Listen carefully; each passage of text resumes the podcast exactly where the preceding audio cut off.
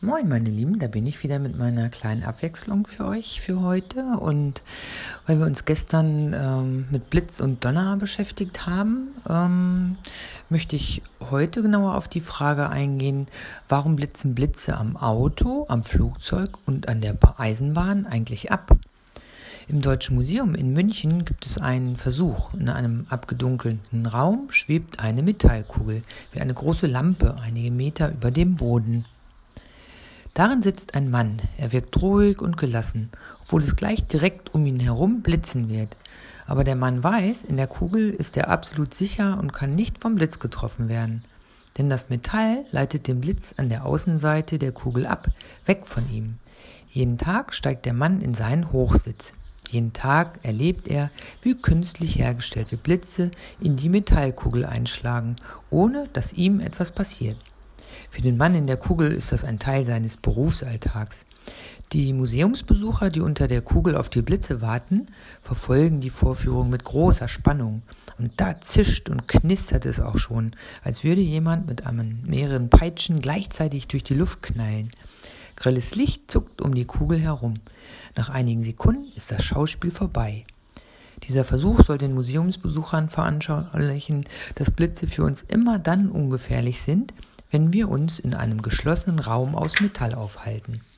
Herausgefunden hat das der berühmte englische Physiker und Chemiker Michael Faraday, und zwar im 19. Jahrhundert schon. Nach ihm wurde die Metallkugel Faradayscher Käfig benannt. In einem solchen Käfig kann keine elektrische Ladung eindringen. Das Metall leitet den Strom an der Außenseite der Kugel entlang. Übrigens funktioniert das auch, wenn der Raum nicht rund ist, sondern eckig wie ein Auto. Er muss außerdem nicht vollständig aus Metall sein, sondern kann auch kleinere Öffnungen haben, wie Autofensterscheiben. Der Strom kann außen am Faradayschen Käfig entlang fließen, weil ihn die sogenannten Leiter weiter transportieren. Leiter sind Metalle wie Aluminium, Eisen oder Kupfer. Das hatten wir ja schon mal bei den Hochspannungsleitungen, auf denen die Vögel einfach so sitzen können. Die Folie, in der ihr euer Pausenbrot wickelt, ist zum Beispiel manchmal aus Aluminium. Also bei vielen von euch natürlich auch ähm, sind das Dosen aus Plastik. Unsere Stromkabel sind innen aus Kupfer und manche Tore sind aus schweren Eisen. Autos, Flugzeuge und Eisenbahnen bestehen außen größtenteils aus Metall. Sie haben also eine Art Schutzhülle um sich herum. Autos und Eisenbahnen sind hauptsächlich aus Stahlblechen gebaut, Flugzeuge aus dem leichteren Aluminium. Deshalb funktionieren sie alle wie ein Faradayscher Käfig. Die enorme elektrische Ladung, die bei jedem Blitz freigesetzt wird, prallt an der Außenseite dieser Fahrzeuge ab. Die geschlossene Metallhülle hält den Strom davon ab, in den Innenraum zu fließen.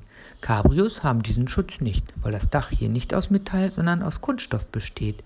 Bei einem Blitzeinschlag muss man dann Glück haben, dass der Blitz das Metall trifft und nicht die Reisenden im Auto. Um das besser verstehen zu können, solltet ihr wissen, was ein Blitz überhaupt ist und warum er auf der Erde einschlägt. Das haben wir ja gestern schon so ein bisschen gehört. Alle Blitze, die zwischen Wolken und Erde hin und her rasen, bilden sich in Gewitterzellen. Die sitzen in den Wolken. Die Zellen sind riesengroß, einige Kilometer breit. Sie erzeugen zwei bis vier Blitze pro Minute. Gewitterzellen bilden sich, weil der Wind in einer Gewitterwolke Wassertröpfchen, Schnee und Eiskristalle oder Staubteilchen aneinander reibt. Dabei laden sich die Teilchen elektrisch auf. Ihr kennt vielleicht ja auch einen ähnlichen äh, Effekt.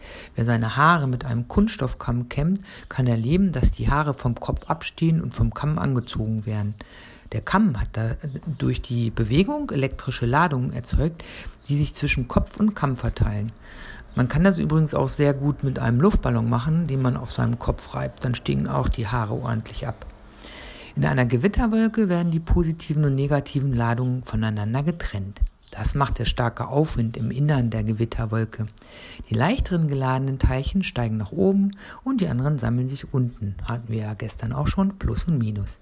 Die Wolke kann über 10 Kilometer hoch werden und sieht dann, sieht dann aus wie, ein, wie Zuckerwatte. Unten auf der Erde in Bodennähe schwirren auch Teilchen mit elektrischer Ladung herum. Sie werden durch die Ladung im unteren Teil der Wolke angezogen. Treffen zwei unterschiedliche Ladungen zusammen, fließt Strom mit sehr hoher Spannung. Plötzlich leuchtet es hell auf. Das ist dann der Blitz. Es ist also nichts anderes als ein plötzlicher Ausgleich elektrischer Ladungen, sozusagen ein Kurzschluss. Dabei wird in Bruchteilen einer Sekunde hohe elektrische Energie freigesetzt. Der Blitzstrom erhitzt die Luft auf über 30.000 Grad Celsius. Das ist 300 Mal heißer als kochendes Wasser. Die Luft dehnt sich dabei schlagartig aus. Es donnert. Genau, das haben wir gestern ja auch schon genauer besprochen. Wenn sich der Blitz seinen Weg vom Himmel Richtung Erde bahnt, dann kann er einschlagen, wo immer er will. Erst in den letzten 10 bis 100 Metern entscheidet er sich, wo er landet. Das kommt auf die elektrische Ladung in der Nähe des Bodens an. Oft schlägt ein Blitz in erhöhte oder herausragende Stellen wie Kirchturmspitzen oder Bäume ein. Oder in Schwimmer, die ihre Köpfe aus dem Wasser stecken. Deswegen raus aus dem Wasser, wenn es gewittert. Und lauft auf keinen Fall im Freien herum. Auch hier kann euch der Blitz treffen. Sitzt ihr dagegen in einem Auto, einem Flugzeug oder einer Eisenbahn, könnt ihr das Naturschauspiel so gelassen bewundern wie der Mann im Faradayschen Käfig. Auch in Häusern mit Blitzableitern kann euch nichts passieren. Übrigens, das Wort Blitz bedeutet nichts anderes als leuchten. Bis ins Mittelalter galten Gewitter als überirdische Botschaften aus der Welt der Götter. Bei Blitzen glauben die Griechen, die Römer und die Germanen, dass die Götter ihre funkelnden Waffen schleudern. Ja, das war es wieder für heute mit meinem kleinen Podcast. Jetzt wisst ihr nicht nur, was Blitz und Donner ist, sondern dass ihr ein Gewitter auch ganz gemütlich aus einem Auto heraus beobachten könnt, ohne dass ihr Angst haben müsst, dass der Blitz einschlägt.